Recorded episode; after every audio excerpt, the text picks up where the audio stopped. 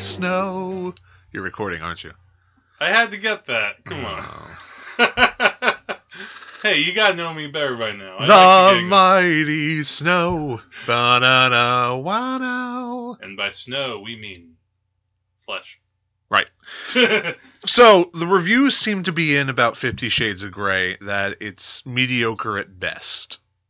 And probably worse than this, that it's not very hot. there have been reviews that have said that th- that range from that are just mediocre um, to that the the filmmakers try to do the best they can with the material given, which Which Was- doesn't seem like a. which was Twilight fan fiction originally. well, And, and I mean, now we could say that as a good or bad thing, but this was bad Twilight fan fiction. And um, there are reviews ranging from, oh, okay, it's it tries to do decent stuff with it, to it's the worst film ever made. Alright. I would hesitate to say that. I haven't seen it, of course. I have not because and because we have seen some terrible films. But let's talk about something I said about two weeks ago. What did I say about Fifty Shades of Grey? I'm not sure I can. I recall. said that it was going to be a disappointment. I oh. predicted that. well, yeah, well, Not just as a not just as a narrative, but also as also as erotica, basically. Why am I here, Christian? You're here because I'm incapable of leaving you alone. Then don't.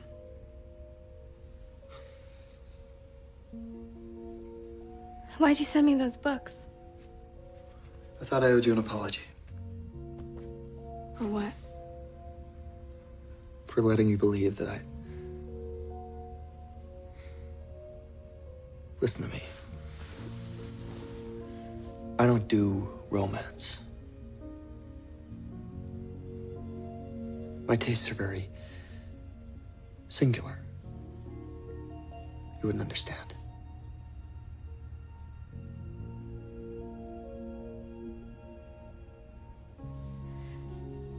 Enlighten me then. I predicted that Fifty Shades of Grey was going to was kind of going to fail. I didn't want it to fail because you mean in terms of what the film was trying to be? I I thought Because w- now, because the the box office is in, and it made like 80 million this weekend. Right. Uh, it's obviously a financial success. But what I was going to say, but what I meant was when I thought it was going to fail was that it would fail as a piece of erotica. Exactly. And I There, there are multiple reasons for this, by the way. Not but I want to, but I want to point out the big reason okay. is that it's a rated R film, and in a rated R film you cannot show a penis. There you go. You- That's one reason. Yeah, and you can work around things like that. I can think of a I can think of an even bigger reason than that though, All right. which is the fact that when it comes to erotica, when it comes to and I'm talking about not like and we might and we're going to talk about some films that are real films by directors who wanted to say something about human relationships through sexual experience. Well, let's not assume anything about the intentions of the fi- directors no, of no, Fifty no. Shades But what I mean, Grey. no, but what I mean, but but a lot of people picked up Fifty Shades of Grey. Maybe not all of them, but a good lot of them picked it up because, hey, here is like acceptable erotica that I can read outside in, of the a internet. yeah. outside of the internet, outside of you know like literotica or something. But when you read erotica, you picture things that you you get an image of something that ultimately, if when you put it to film, it will still you really have to work hard to match that image that you get in your head. What you're saying is, is that it's subjective. It, th- yeah, that's It's a subjective. highly subjective experience. like what what people find sexy is yeah very subjective and like every person that read 50 shades of gray whether they liked it whether they hated it they got a particular image from what el james was pointing out also the fact that they again yeah as you said had to make it a rated r and tampered the erotica didn't help either but there is that element of you know what your mind can conjure in terms of sexuality is always going to be more powerful than what you can put in film, unless if you're just really doing something different. But we could talk about that later. Well, I technically you're right, but I mean that's the pitfall of every book adaptation. You But I'm talking more about the sexual experience. but I don't think that's much different either. You can make an, a, an, an arousing film, no matter what somebody intuits from just reading it. Yeah. Uh, but it doesn't. But the fact that this was a film based on a very popular book, and that it was ha- would have to reach a wide audience, meant that the te- the sex was going to have to be toned down yeah, a lot. and you also had And you can't the- you can't widely release an NC-17 movie. Yeah. At the same time, uh, you know, you also had, and I've heard people argue that the book isn't this. Um, that it's more about like an ab- that it's a, an abusive relationship that is trying to be this, but they said you know, it's a BDSM uh, sort of narrative, or Yeah. it's or it's supposed to show that story. Even though I've read a lot of arguments on the internet that say no, the the story that you read in this book uh, and what they present in the film, this is not how BDSM works. It doesn't have that same sort of, uh, you know, submissive, dominant uh, sort of delineation that really makes sense. Well, you know? yeah, but you're t- especially if, if you're taking after Twilight, that is also a very abusive relationship there between Edward and Bella. you uh well let's try not to drag Twilight no, into no, this. well, I, Uh, I can't help it. That's how it got started. right. But you know, if you if I made if if there was a movie called like hypothetically here called like Fifty Shades of Pony, which was like My Little Pony erotica, you know. have you been reading my internet history? oh, let's not go there, man. But all right. But what what did you want to get into though with this? Well, let I, w- I do want to talk about the idea of of erotic films because there have been a few. Uh, Oh yeah, there have been well, there have been many of them. uh, fantastic, but I want to get back into some something about ratings in general. Yeah. I mean, you cannot show. It's very difficult, to say the least, to get an R to get a, a rating where you can be. It's it depends on the context. Yes, but Um, very often I find this to be not true. It's kind of and weird. let's talk. like I've seen the two times I can remember actually seeing a penis in American film fairly recently um, were actually comedies. Uh, there was this movie Forgetting Sarah Marshall, Yeah, and there's there's kind of like a gag where like Jason Segel's told by his girlfriend, you know, I'm dumping you, and all of a sudden like he has like this sheet after he's taken a shower, it drops and you see his penis. right. It's like, ha ha ha, very funny. And then I think there's a scene in this other movie where a guy just randomly shows his cock, and that's funny. But and I think also funny. if it's if it's funny, that usually is allowable. Like Black Dynamite, you have uh, Yes. what happens to the anaconda malt liquor guy. Yeah. Uh, but yeah, when it comes to erotica, the ratings board has a problem with the penis. So let's get into some um, another movie that I saw this week. Uh, a week, uh, about two weeks ago, a Okay. film called Hysteria. Have you ever heard of Hysteria, the movie? Mm, No. I don't Okay. so. Well, it's a fascinating story because it's about the invention of the first vibrator. this sounds Back during the. Back in Victorian England, hysteria was kind of this. Wait a minute.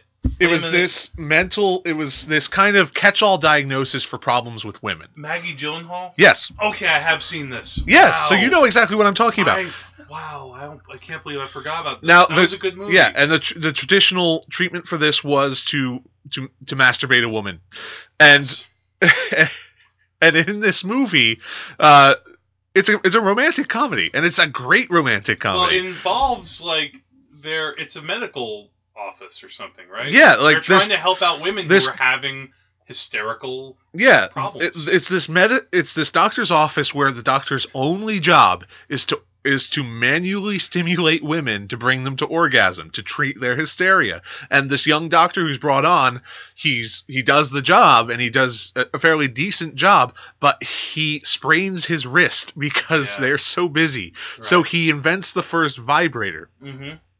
and I noticed, and here's the thing I noticed, as even before the film started, it said rated R for sexual content. Right. And I'm like, okay, well that makes sense in a film about the invention of the vibrator. Yeah. Uh, but I, but then I decided, well, let's see how far we go, and I started to take a tally. I took a tally of all the violence, all the nudity, uh, all the swearing Okay. it, that was in it, and I went through the film. By the end of the film, I had one check mark, where Ma- one scene of violence where Maggie Gyllenhaal punches a cop.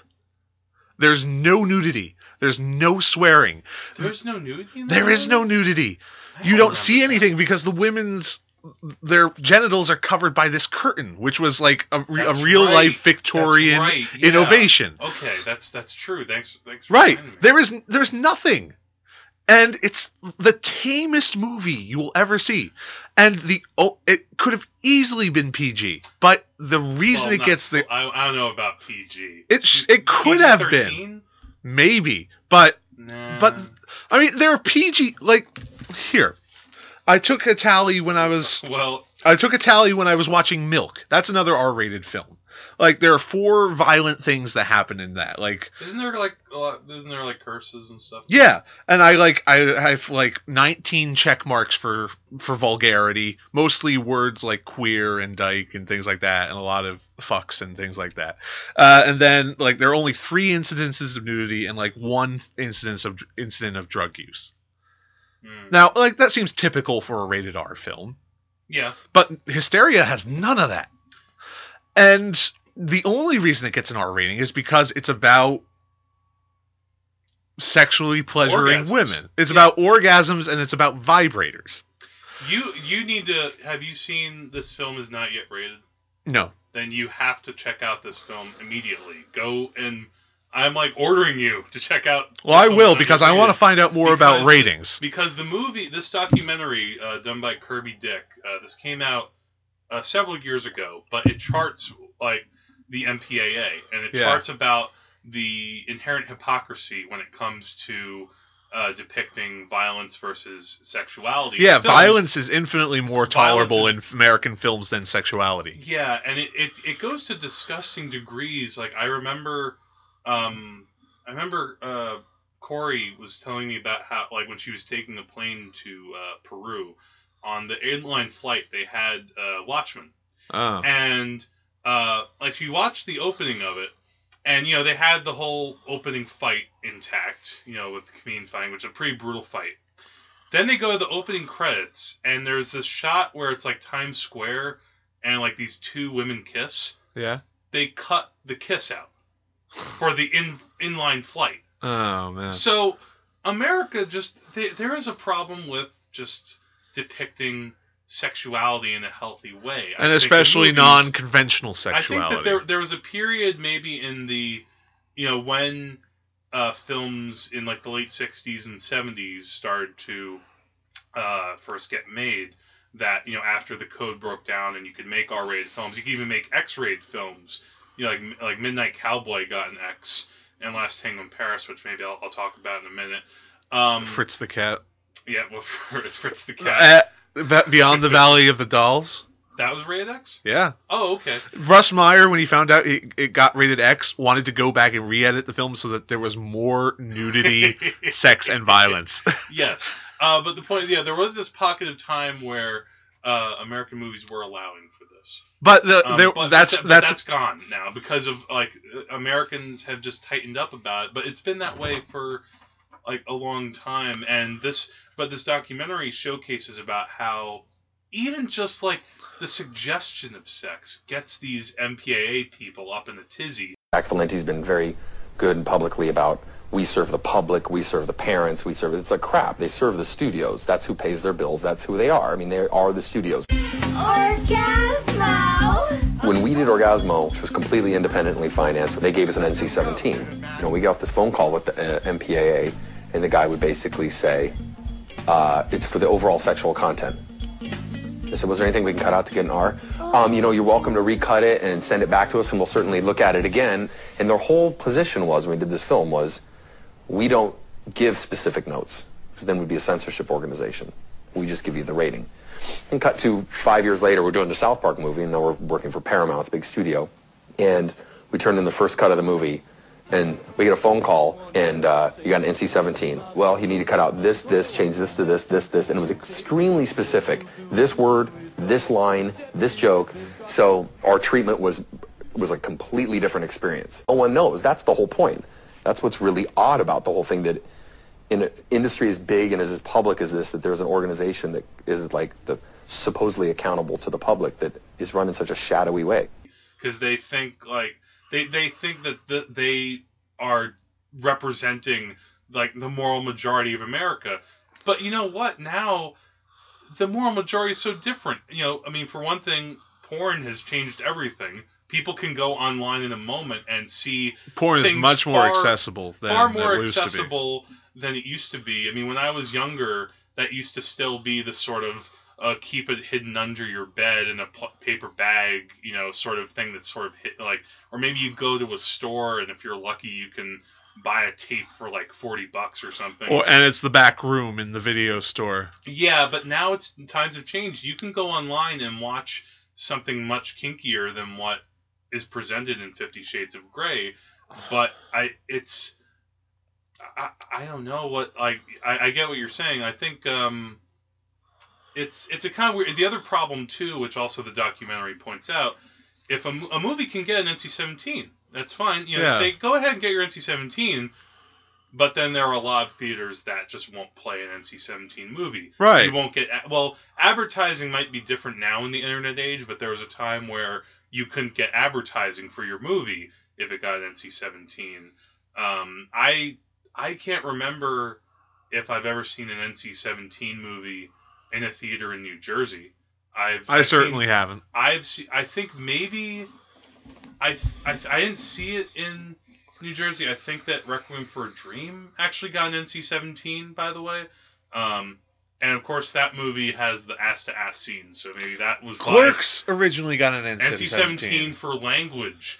You know, it was a fascinating thing. I was watching a, a, a documentary or some kind of interview with Kevin Smith about that movie. Um, there's actually a moment where, uh, like, there's a customer that's getting offended by uh, a conversation that Yeah. Dante and Randall are having about their thing, and Randall holds up this magazine that shows a woman's vagina, you know, Yeah. spread eagle. Um, the MPAA doesn't ha- didn't have a problem with that, but they had a problem with you know all the talk about blowjobs and Yeah. other sexual content, or you know also the fucking dead guy. Yeah, Um, well, but and finally they got it appealed, but they had to hire like Alan Dershowitz uh, and represent them in the media, and finally they got overturned. right. Uh, Zack and Miri Make a Porno also got an NC-17. Um, occasionally, a movie will get an NC-17, like for violence.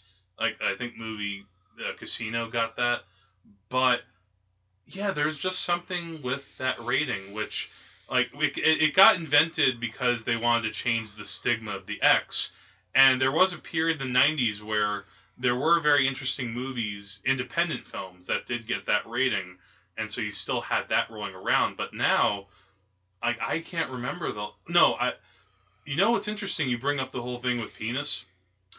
The last film I think I can remember seeing that got an NC-17, and I might be no. Actually, you know what? I think no. I have to revise my thing about not seeing. Uh, an Finish your NC-17. first thought. All right. Well, the first thought is the movie Shame. I don't know if you've heard of the movie Shame. With I think Michael I did hear about it. Yeah. It was this movie. Michael Fassbender uh, plays a sex addict uh, living in New York City. Uh, in that movie, he he shows his wang Yeah. a bit.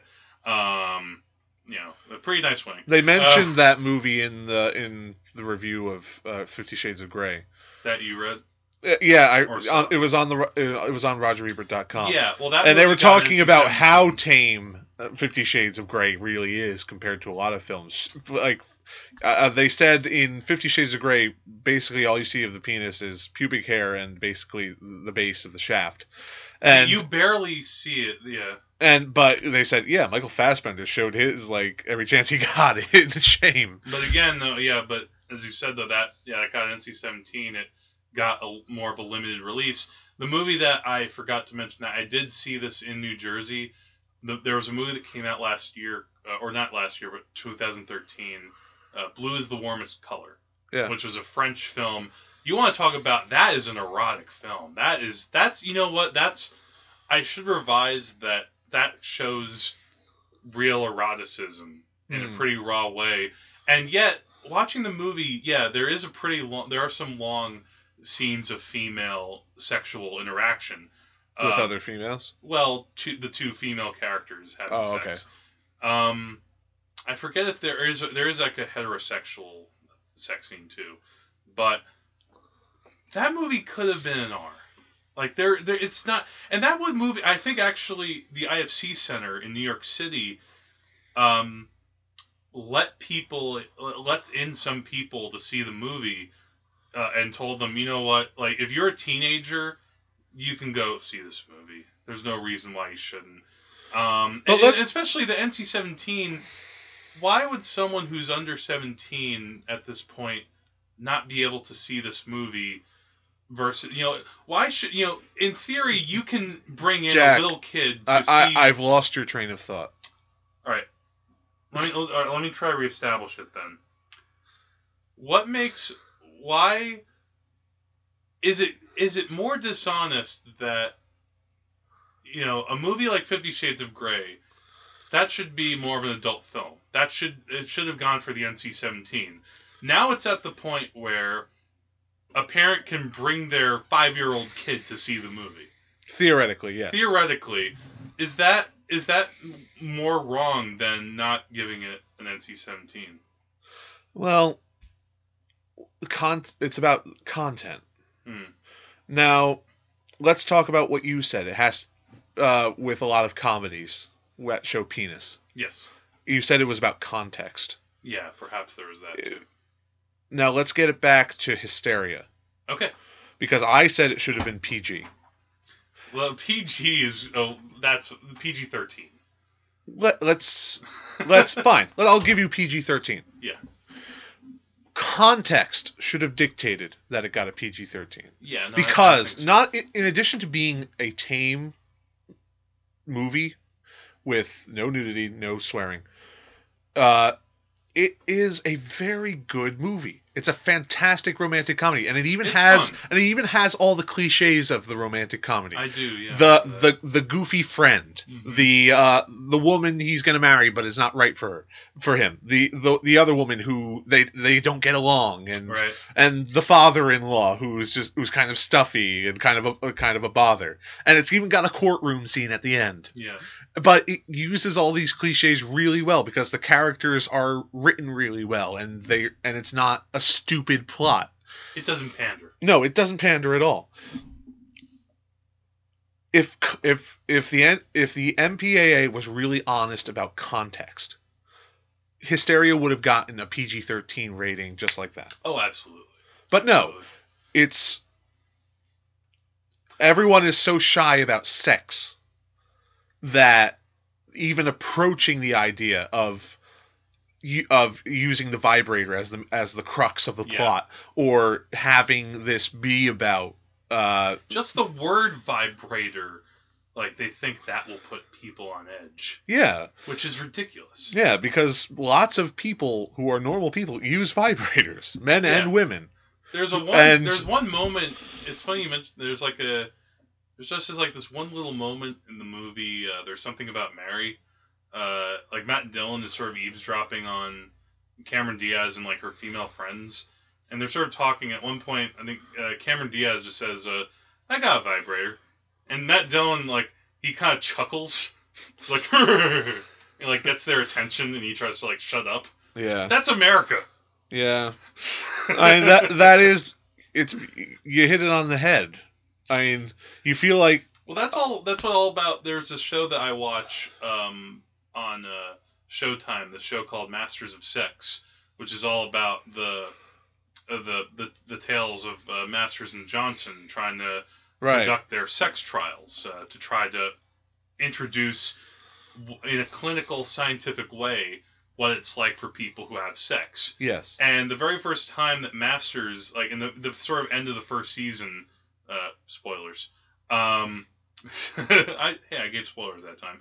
Uh, when Masters reveals uh, his sort of the first sort of part of his sex study in a to a bunch of scientists, he shows some footage of you know he took a he got a cameraman to show the female body what happens when they are having you know when they are masturbating and when they are trying to the, the different levels. Like there are even things like uh, plateau climax come like there are different levels that he was trying to chart that had never been scientifically looked at before and the scientists watching it were completely aghast and kicked him out of the university for not even This show- is highly unorthodox. yes rah, rah, rah, rah, rah, but that sort of mentality still uh, persists. It's it's very and filmmakers will even they'll put in actually now more sex stuff in the first cut they give to the MPAA. It's just two puppets in sexual positions doing, and the whole joke is that's what kids have done for years. Take your GI Joe and your Barbie and look, at doing, you know. The first thing they came back to Paramount was, you can have missionary and her on top, and that's it. And we were just like, that's not a joke. That's just like two. That's nothing. That's two positions. You can't even make a scene out of that. We purposely left in stuff that you don't even want in the scene because you have to give them something to cut so they feel like they pissed on it somewhat. So we left the sex scene just. We put in basically every second of footage we cut. It's like four minute like sex scene. It's just ridiculous. It is not the way it should have been cut. It was bad. You know, it's not even good for the movie. And we ended up shooting extra shots that we didn't even want to put in there that we just put in there. Um, you, you push the line way back, so maybe they only cut to here, kind of thing. to the MPAA, knowing that they're going to have to cut stuff out. Yeah. Uh, like Trey Park and Matt Stone did that for, I'm not kidding, a sex scene with puppets in Team America World Police. They put in more crazy sex stuff between the puppets. Pioneers in sexual cinematography. Exactly. So, yeah. So the point is, MPA kind of sucks. When Yeah, comes, well- especially when it comes to sex versus violence and what they allow um, in an R-rated, you know, movie with lots of death and destruction and you know people getting killed. People, it, it's like as if that that part doesn't matter. It's as it's intimacy that gets people more embroiled because there you're actually Although- having Yeah. a connection in that way. Yeah. Uh, it's. Do you think that maybe there's some kind of religious connection to it? well, Like there there are always puritanical stuff. there are there are always religious people who who com- who protest about sexual content in, course. in, in any medium. yeah. Uh, that hasn't changed very much. Uh, I would argue that American sexual tastes have have become more liberalized as we go on. You know, the there is greater ex- access to pornography and erotica, uh, and it is a little more openly discussed, but not openly enough where people where it affects the movies. Um, but I mean, I have to find out more about the MPAA. I, I have to see the So, I have to see the movie. movie. Uh, but let's Maybe- talk about some successful erotic films, though. yes. I uh Fifty Shades of Grey deals mostly with uh Well, well, BDSM. Well, well, a form of it. a form of it. Now, not but what- although whether it's accurate or not is up to debate. now again, I still need to see the movie. I've I've read I've it's one of those movies where I don't think I'm gonna see it in the theater. I feel like I'll see should at see it point. in order to be able to judge it. Yeah, but I have. Well, read- I, I that I definitely do have to see it to judge it. Of To, course. to judge it faithfully, should- but That's that's actually a, a small problem. I feel right like that's gonna- criticism. People criticizing things before they watch it, whether it's this or American Sniper or other hot button movies right, right. now. I mean, we have to. It's absolutely clear we haven't seen it. No, it's I clear I haven't seen it, but I can just say that from what I have read about the movie and listened to about the movie, and I have read and listened to a lot of reviews because I've just been kind of fascinated more by this sort of how this is even a phenomenon that appar- in the film apparently it's um they don't really go that much into the BDSM. It's like maybe Yeah.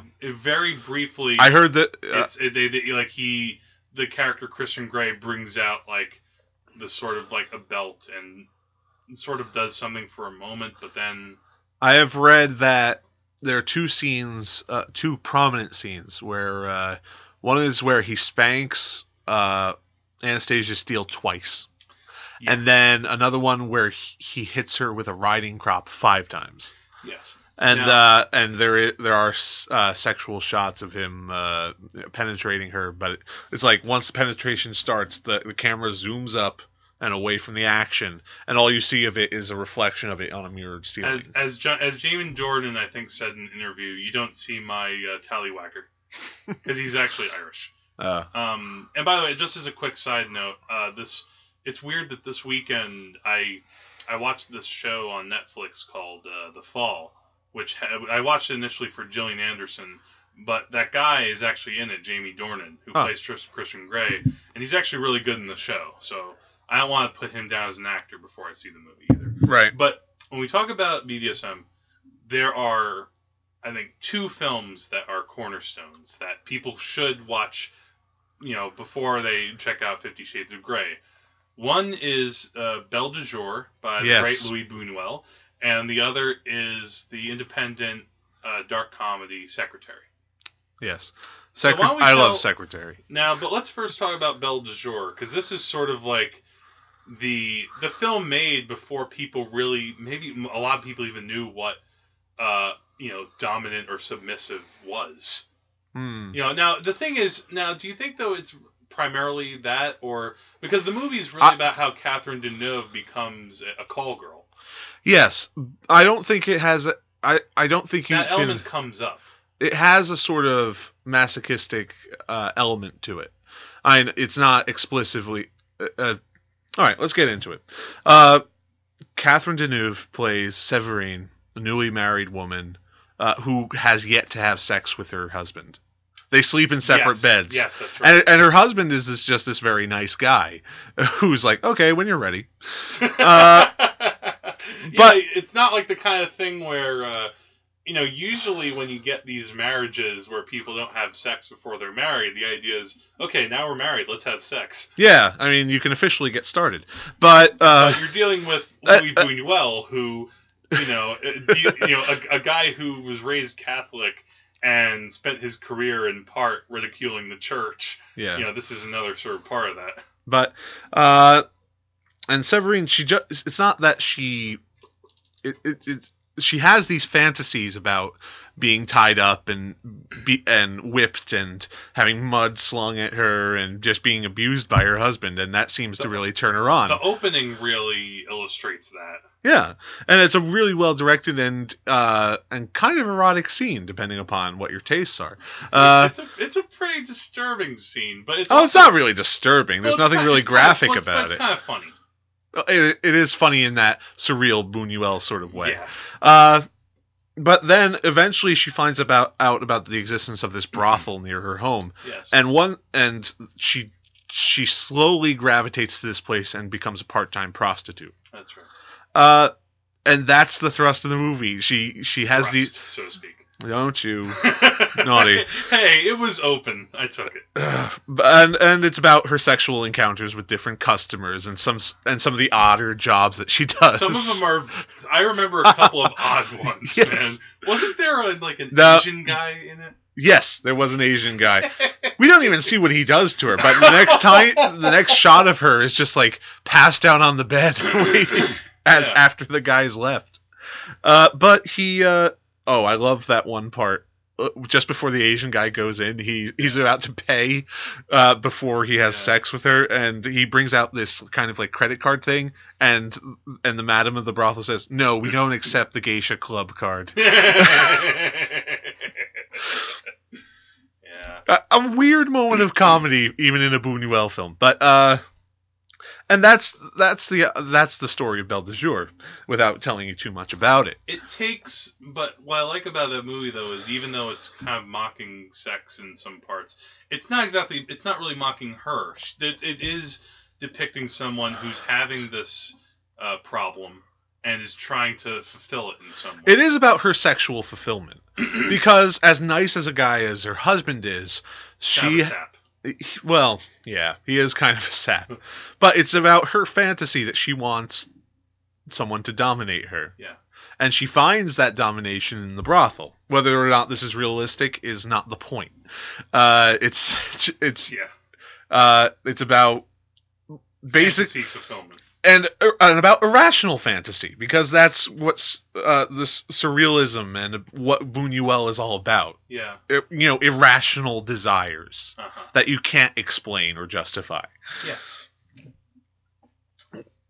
And you can argue that for a lot of films, like even if Fifty Shades of Grey, even if it's not faithful to an ideal of what BDSM is, Yeah. it can still be sexy because of that sort of irrational desire. Yeah. Well, the um. Unsafe fantasies that you can act out or you can see on a screen, and that you, or, uh, but that you can't do in real life. Yeah. Well, you know what you're making me think of just now? Sex? Um, ooh, man. No, um, uh, you need more of a Barry White voice now. Um, I, you just popped in my head, Eyes Wide Shut, Yeah, which is a movie that is about erotic fantasy and desire, and about how a about woman who you know reveals to her husband you know what you know she had this very potent fantasy of possibly sleeping with a man and abandoning her vacation. family.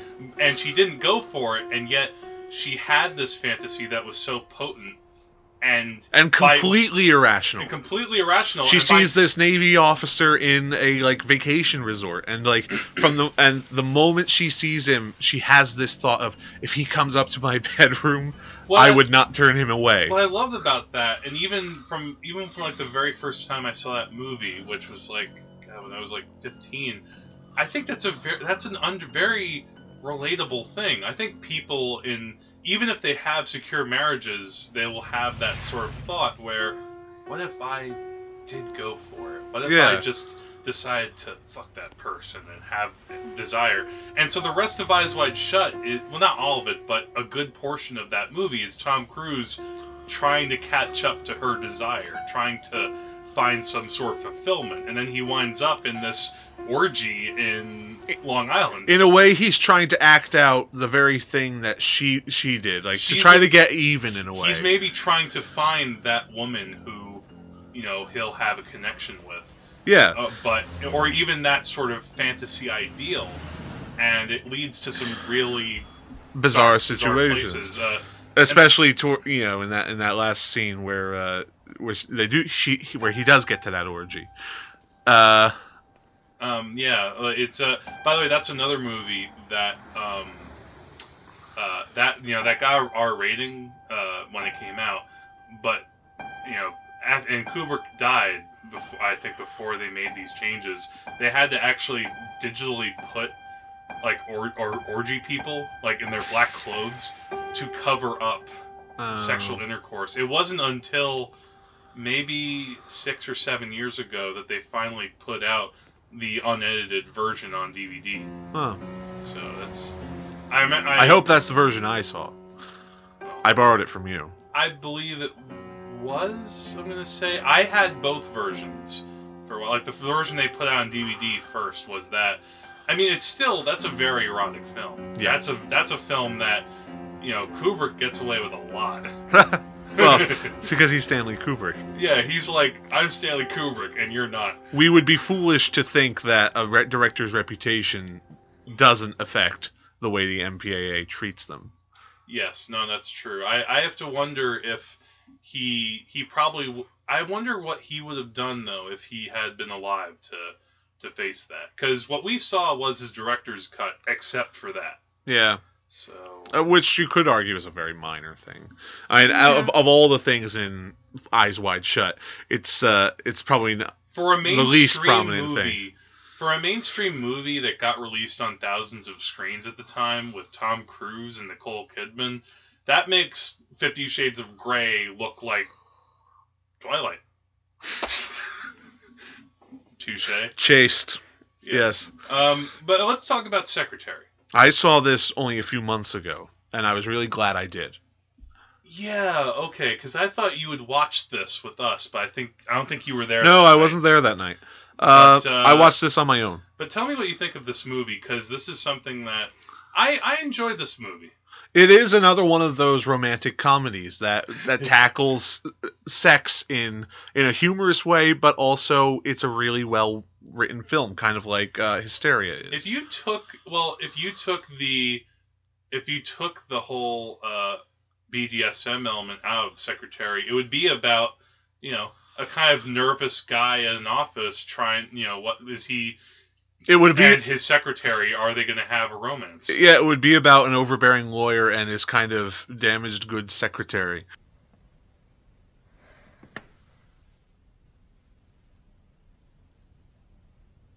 for referring me to your case. The subject of animal captivity has been of interest to me for quite a while, and my secretary has prepared research material that I think you will find illuminating. If you would be so kind as to send me the June 5th letter of which we spoke, my associates and I will review it immediately. Please feel free to call me at your earliest convenience. Yours sincerely, E. Edward Grey.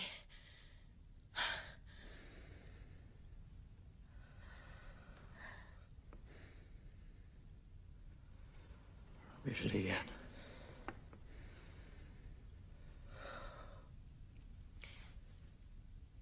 Dear Mr. Garvey, I am grateful to you for referring me to your case. The subject of animal captivity has been of interest to me.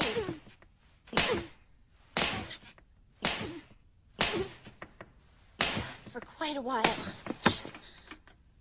And my secretary has prepared research material that I think you will find illuminating.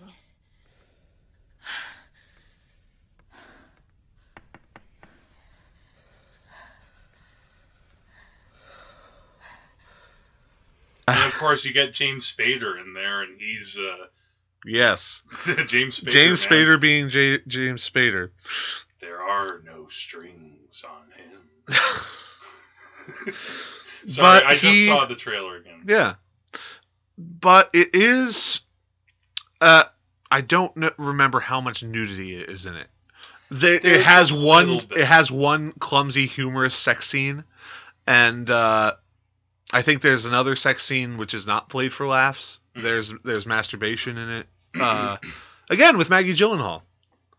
Yeah, Uh, she's not afraid to do that sort of stuff. No, and uh, the one thing I always wonder about, and the one thing I'll ever I'll ask uh, I'll ask James Spader about whenever whenever I meet him is to ask him if he really spanked Maggie Gyllenhaal over that desk. I feel like he did. Yeah, Doesn't seem fake. What I love about that scene is when it first happens, it's kind of funny yeah, because it's sort of unexpected. But then as he keeps doing it, you're like, "Wow, yeah. this is actually happening." The reason I I have re- I have reason to doubt it because. th- There are two angles you see it from. You see it from over James Spader's I- shoulder, and you see it from I remember seeing a wide though. But uh, I don't. I don't remember that shot. You see it like in front of Maggie Gyllenhaal, but you don't see James Spader's face above her. But you do hear it. Yeah, you, like someone is obviously spanking her. I just want to know who. I should look it up and But that- out for you. But that was hot. that was a hot movie. They went for it. Yes, That's like I they mean, went for it. the uh, you know the, when you see a movie actually go for it. That's really it's fascinating to watch it unfold. I mean another, I mean the first movie that I ever ha- got to experience about that uh, was Last Tango in Paris, which Hmm. also got an NC-17. Um, you know, kind of you know one of Marlon Brando's great performances, and that's a movie where they they go for it in some disturbing ways. That was the first time I think I really saw anal sex depicted in a movie. Um, That wasn't Deliverance well, no, not not in a, and yet it's weird. in a romantic well, way. well, it is still disturbing. Yet it's also erotic. Still, it's because what happens is uh, Marlon Brand. It's the scene you've probably heard. Uh, Get the butter. I think you have. That's from that movie because he uses a tab of butter to Lubricate you know, himself. uh, yeah, well, lubricate the, the the butt and you know get in there, and it's like a mix of both being a very disturbing and yet still kind of erotic scene because at some point, she, like you know, he's still kind of going for it, and I mean, in that in that movie, what really struck me, what really had an impact on me, is that you have these two characters who meet in the beginning of the movie, and they don't really know each other, and they just have sex right away. And I think uh, Roger Ebert said about Last Tango in Paris that it was all about real estate. That about two people who had to share an apartment. Yeah. And in order to come to an understanding, they had sex with one another. Yeah. Well, I, uh, yeah. It's funny you say that because I mean that was uh, that a little bit of that was the jumping off point for my movie Green Eyes, Yeah. and in a way you could say that that was uh, my movie was all about like, you know, like you say like a real estate deal. My movie was all about like a drug deal. yeah. Um, but uh, but yeah, and that's again an example of them going for it. I mean, there's also a scene in Last Tango in Paris where he, uh, like Marlon Brando asks the woman in the movie, uh, Maria Schneider, to stick fingers up his ass for pleasure. Yeah. Um, Which you shouldn't do like- without lubrication, by the way. Take note. no, there shouldn't. But there's a lot of the sort of idea of erotic, like I'm gonna purge myself emotionally of stuff, and that was what was so powerful in that film. Yeah. Um, I mean, because if you take away any erotic element from Fifty Shades of Grey, mhm. I mean, what are you left with?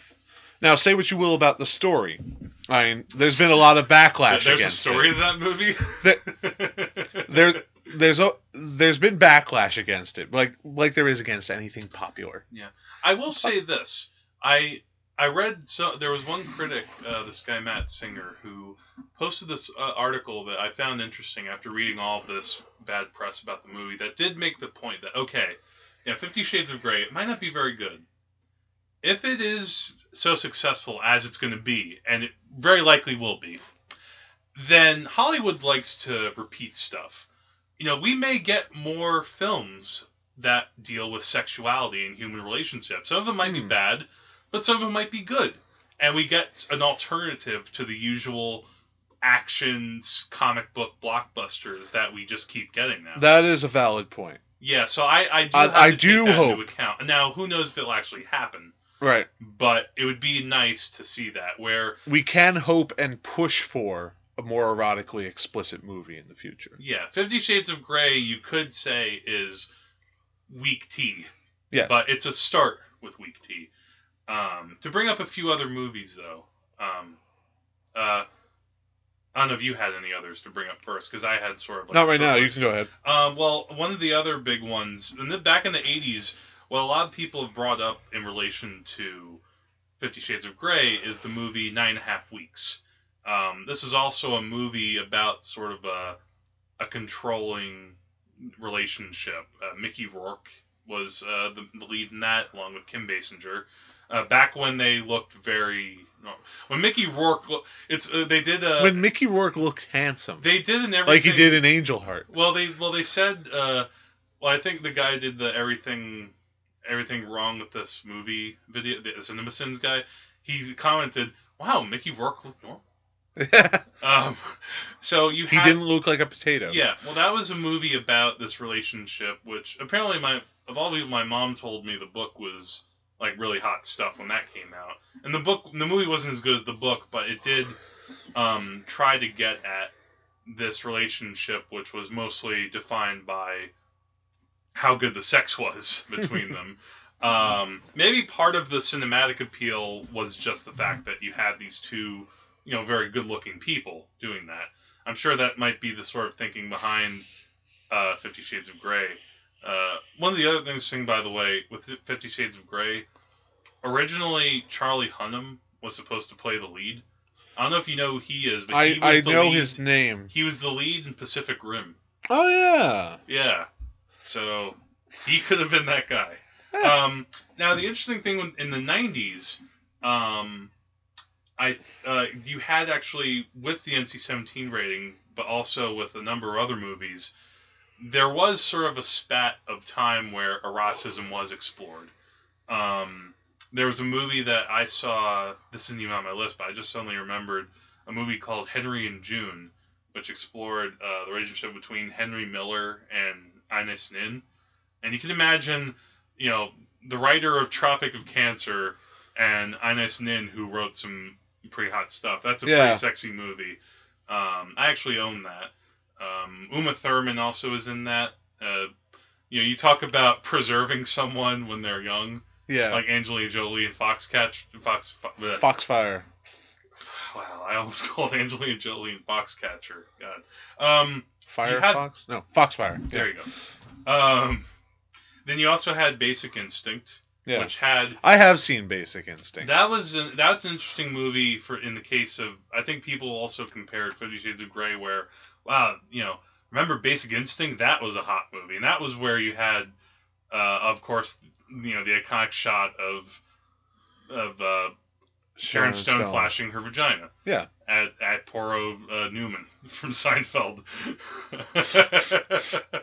What I love about that shot isn't necessarily just uh, Sharon Stone's, you know, that that that smile Well, she's on her face when she does yeah. that, but it's like all the men's reaction as if they're like seventh graders. yeah, like they've never seen it Yeah. before. yes, you're right. They're all like they're all completely asses off. thrown. Yeah. But that was kind of a trashy book, if if the movie is to be believed. Yeah. I, I got the feeling while watching it that this was like that it was like some sort of bestseller that was Yeah. I that that it was some bestseller that was just really hot at the moment. hmm That and then it, it had gotten the, a deal just like Fifty Shades of Grey had. Sure.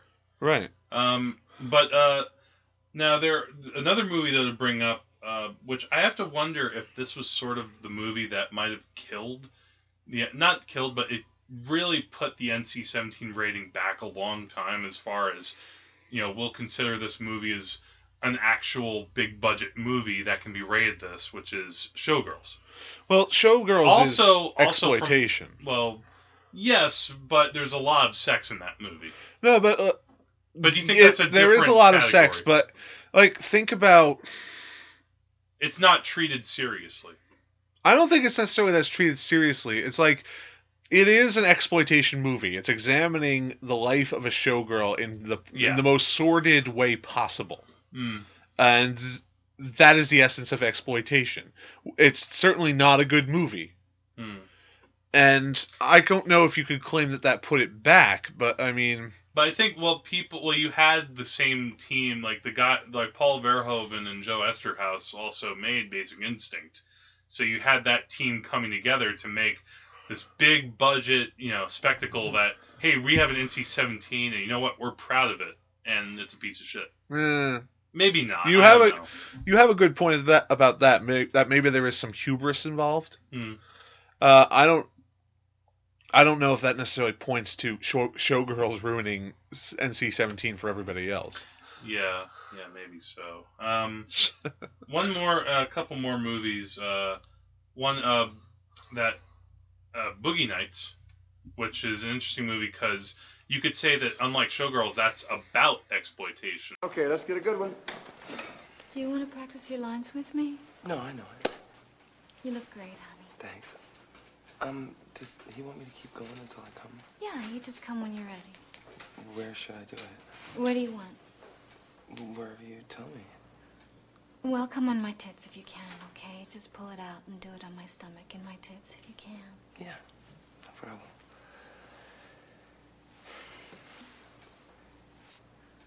Are you all right, honey? Oh, this is great. I'm fine. I just, you know, I just want to do good. I just want it to be really good, you know. Um, I was wondering, is it okay if I really try to make it look sexy? Would that be okay? Okay. Great. as opposed to uh, an exploitation movie. I haven't because you seen have it the yet, world so- of porn. Ooh, you're missing out, my friend. Um, the interesting thing in that movie is that I don't know if that almost got an NC-17. It, maybe it didn't, maybe not. Uh, well, in that movie, uh, I don't know if I, well, maybe I can spoil it. The very last shot of the movie uh, is basically Mark Wahlberg recreating the ending of Raging Bull, where he's talking in a mirror and reciting like dialogue he's his character's gonna have to do, Yeah. And then he whips out his 13 inch dick. Um, Which I I remember when I was uh, I saw that in the theater with my friends when we were way too young to be seeing that kind of movie. Yeah. And when he did that, we all turned our heads at the same time to look away from it. Because we were such mature young people. it was like, no, we don't want to see that. That just made me think of what if that scene in Basic Instinct ha- had the sexes reversed. Giant, if it was a Dirk Diggler dick. If it was a if it was a man who was wearing crotchless pants, I'll have you come over sometime. We'll watch Boogie Nights. that sounds Um, like a lot of fun. It is a lot, but and the other thing that's interesting in that movie is they only really they show little tiny bits here and there of like the actors uh, in you know performing in the in their porn film personas. Uh, but really, the only time you see a full sex scene happen, like, and they have to do it because you know the film, you know, Paul Thomas Anderson has to show, okay, this is a real thing that they had to do but they use but he uses the camera itself as a way of showing it like you see the sex scene almost through like the lens and the camera like the film going through the camera and it's like the power of suggestion there is actually really clever Hmm. like it almost has like like a hitchcock feel in a strange way Huh. i don't know why that just came to me now but you know what you don't see is you know very powerful um yeah. Uh, actually, you know what? Uh, here's an interesting uh, movie to bring up in terms of NC-17. Whether this should have been that or not, because they're actually two different cuts, and I haven't seen the R-rated version of this. But Killer Joe, Yeah. that's a pretty disturbing movie. I remember, I remember showing that to One you, the- and you were visibly shaken by that. I was You were perplexed by that. Movie. I was a little perplexed, but what I liked about Killer Joe was at the beginning all the characters seemed like horrible people, but as they but as the movie went along, they developed more to where I could empathize with them a little bit more, Yeah. and I uh, I, I kind of warmed up to it. But the climax and that one scene with chicken really I really have to wonder if that was what gave it the NC-17. It's like they didn't show a penis, but they definitely showed a chicken leg getting some head. yeah, I don't know. It, you know, if that's the final film that William Friedkin makes, I mean, he's kind of old now. He's almost 80. Yeah. Like, if that's the way he goes out, he went out proud. So let's talk about. Let's close this up with final thoughts about sex in films. Okay. What can uh what can we hope for? I mean, more or less. Are we looking for maybe a sort of liber- uh, like further liberalization of ratings so that we can have like so we can have films like Hysteria where unconventional sex isn't treated as taboo? Or is it more like we should be more accepting of those higher ratings? Um, little I- from column A, a little from column B. Yeah. I, I think Because it doesn't seem like there should be a reason for NC-17 to not be shown in a lot of theaters. Well, it's also well now. Well, that I think that also as the NC-17 is going to be an interesting test coming up in the the years soon to come, where frankly there will be there. I I unfortunately have to admit this because I I don't like to face this point because as a filmmaker myself, I I like to have a film shown in a theater. A lot of independent films, if they don't get that theatrical distribution anyway, they're gonna wind up on video on demand. And at that point, you know, who cares if they're NC-17 or not? I mean, maybe a parent might have some sort of child lock on their TV or settings or whatever, but by that point, how will the access to that that you'll you'll have freer access to that if anything than you would having to go see a movie and pay to see it in a theater. yeah, so you're changing the if- method of distribution. If you're changing the method of distribution, that is one positive for films that couldn't be shown before in such a wide way. Now, you know, what's to stop you aside from if you're a parent and you have your own sort of controls of that. But I mean, that's something that I think is going to have change the dynamic a bit. You know, if it's one thing when the MPA is dealing with films that are first getting released into theaters, people each have to pay a ticket to see it.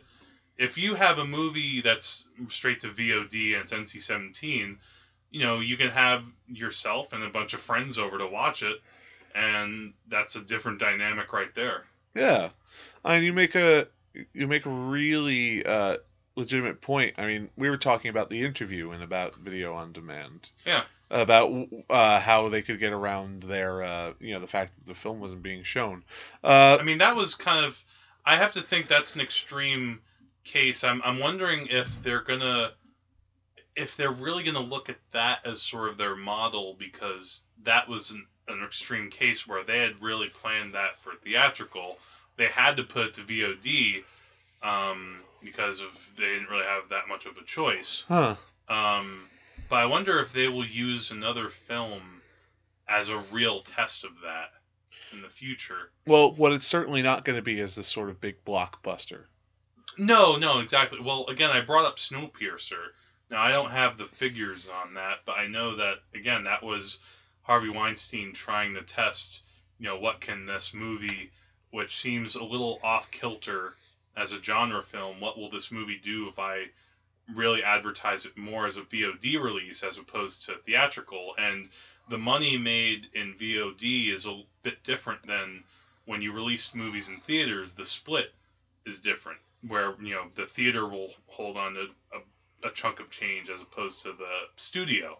But now with VOD, that split is different. That's much, and of course theaters don't like that. No. I mean, and theaters want to survive because they will get a lot of that change from movies being shown for a while. Here's the wildly optimistic outcome of that. Okay. That NC-17 becomes a, a rating More. which theaters are going to explore more. Perhaps. I think that I it, in order to compete with video on demand, if this sort of blossoming of of erotic films comes to pass. I mean, because as you said earlier, uh, Fifty Shades of Grey is a success whether it's good or not, yeah, I mean the and it shows people's taste for something that's sexy. it will really depend on I mean, studio the studio can look at Fifty Shades of Grey and say, okay, that this book was a super duper mass blockbuster before it even, you know, we this was selling. I think I read a statistic that like two people were buying at the height of the craze for Fifty Shades of Grey, the book. Two people per second around the world were like buying this book. It sold like over a hundred million copies. Yeah, So you already have, you know, they, Hollywood's all about the property right now, unfortunately, right. as opposed to searching original ideas. So I think what they're going to do first is what they're doing right now with the YA novel. You know, and you see a lot of knockoffs of because of the Hunger Games is so huge. Now we have the Divergent series And have Maze the Maze Runner. Runner, and we're probably going to get like and the, Giver. and the and the Stroke My Balls series. I don't know. a remake of Lord of the Flies. Are they doing a remake of Lord of the Flies? I don't know. It makes I- sense they They've would. already, but that's what the Hunger Games is. It's a remake of Lord, Lord of the Flies, really, mixed with Battle Royale, mixed with other sci. But the point is, so Hollywood looked at the Hunger four. Games. Yeah, I'm number four. Hollywood looked at the Hunger Games and saw, okay, there's a huge explosion right now for YA, um, so we're gonna do that. I have to wonder if they'll try to see if there are any other really popular erotic books to try to adapt into movies. and hopefully we'll get a director who takes the uh, who takes who takes erotic filmmaking seriously. Yeah, well, there are filmmakers who do. Like uh, Pedro Almodovar was someone who I should have brought up earlier. He has made a lot of movies that take eroticism very seriously and very se- sexy at times too. Uh, he made a movie in the early '90s with Antonio Banderas called "Tie Me Up, Tie Me Down." You can imagine what that's about. Um, there's uh, he made a movie uh, called uh, uh, "Talk to Her," which uh, that has some good rock stuff. Um, so there are people out there. You just need to find them and let them take control of Yeah. something seriously. And, and hope that the weight of the of the property is able to get it that uh, that R rating that gets it wide distribution. Yeah, and may, you know maybe it just depends on you know the other thing too when we talk about the modes of distribution. Also now you know people will put out an R-rated cut in theaters and then put out their unrated cut later. Yeah, the unrated cut has been around for a while, Mhm. uh, so that shouldn't be underestimated. No, not yeah, not in the least. Uh, you know, I haven't seen it, but I have to wonder if uh, um, I there that Ridley Scott movie, The Counselor. That movie had well, I know, I know No you love me to cut- bring up Ridley Scott. No cut of the counselor could ever be released that'll make that film good. Probably not. But I will give Ridley Scott credit this. He does have a scene in that movie where Cameron Diaz fucks a car. I will give you that as well. Okay. Um so Ridley Scott, you got creative stuff in there somewhere. Hopefully, you finally get a script that you're interested in. Yeah, so the point is I hope that filmmakers will get a chance to be, express more eroticism and maybe one last shot for Brian De Palma. I don't know. hey, Dressed to Kill is another really erotic movie. All right. All well, right, I so think we can wrap it up. Yes. Uh, if you haven't seen Fifty Shades of Grey, go see it. Everybody else has. yeah, Judge for yourself. And We're you- not going to tell you what to do. yeah, you run your life. And if you Yeah. want to let us know what you thought of that movie or any of the other movies we talked about, you can send an email to uh, jackgattanella at yahoo.com. And uh, I'll make sure to answer that on behalf of me and Andrew. Uh, the next week, uh, I'm not quite sure what I'll try to watch, um, but I have uh, more Pal Loy maybe on stock. I have uh, this movie called Compulsion with Orson Welles. Uh, um, and uh, I don't know. I guess that's pretty much it. I don't know either. I got a list to work off, and I've got a, and I've got your list too. So I'll figure out what I, got. have- I have miles to go before I sleep. Oh, I have two movies that I'm gonna watch. I'm gonna watch Under the Skin, and then I'm gonna watch. I Uh, am very curious to hear what you have to say about that. and then I'm gonna go. You don't. Oh, and you talk about a movie with penis. Yeah. Not spoiler. Okay. Uh, I'm gonna watch Under the Skin, and I'm gonna watch You Don't Know Jack, uh, the Al Pacino movie about Jack Kevorkian. Oh, uh, okay. uh, I happened to see that in my library. I took it. I took it out. I think you'll find that movie kind of interesting. All right, good. All right, so this is Andrew. This is Jack. And let us remind you that the wages of cinema is death. Peace.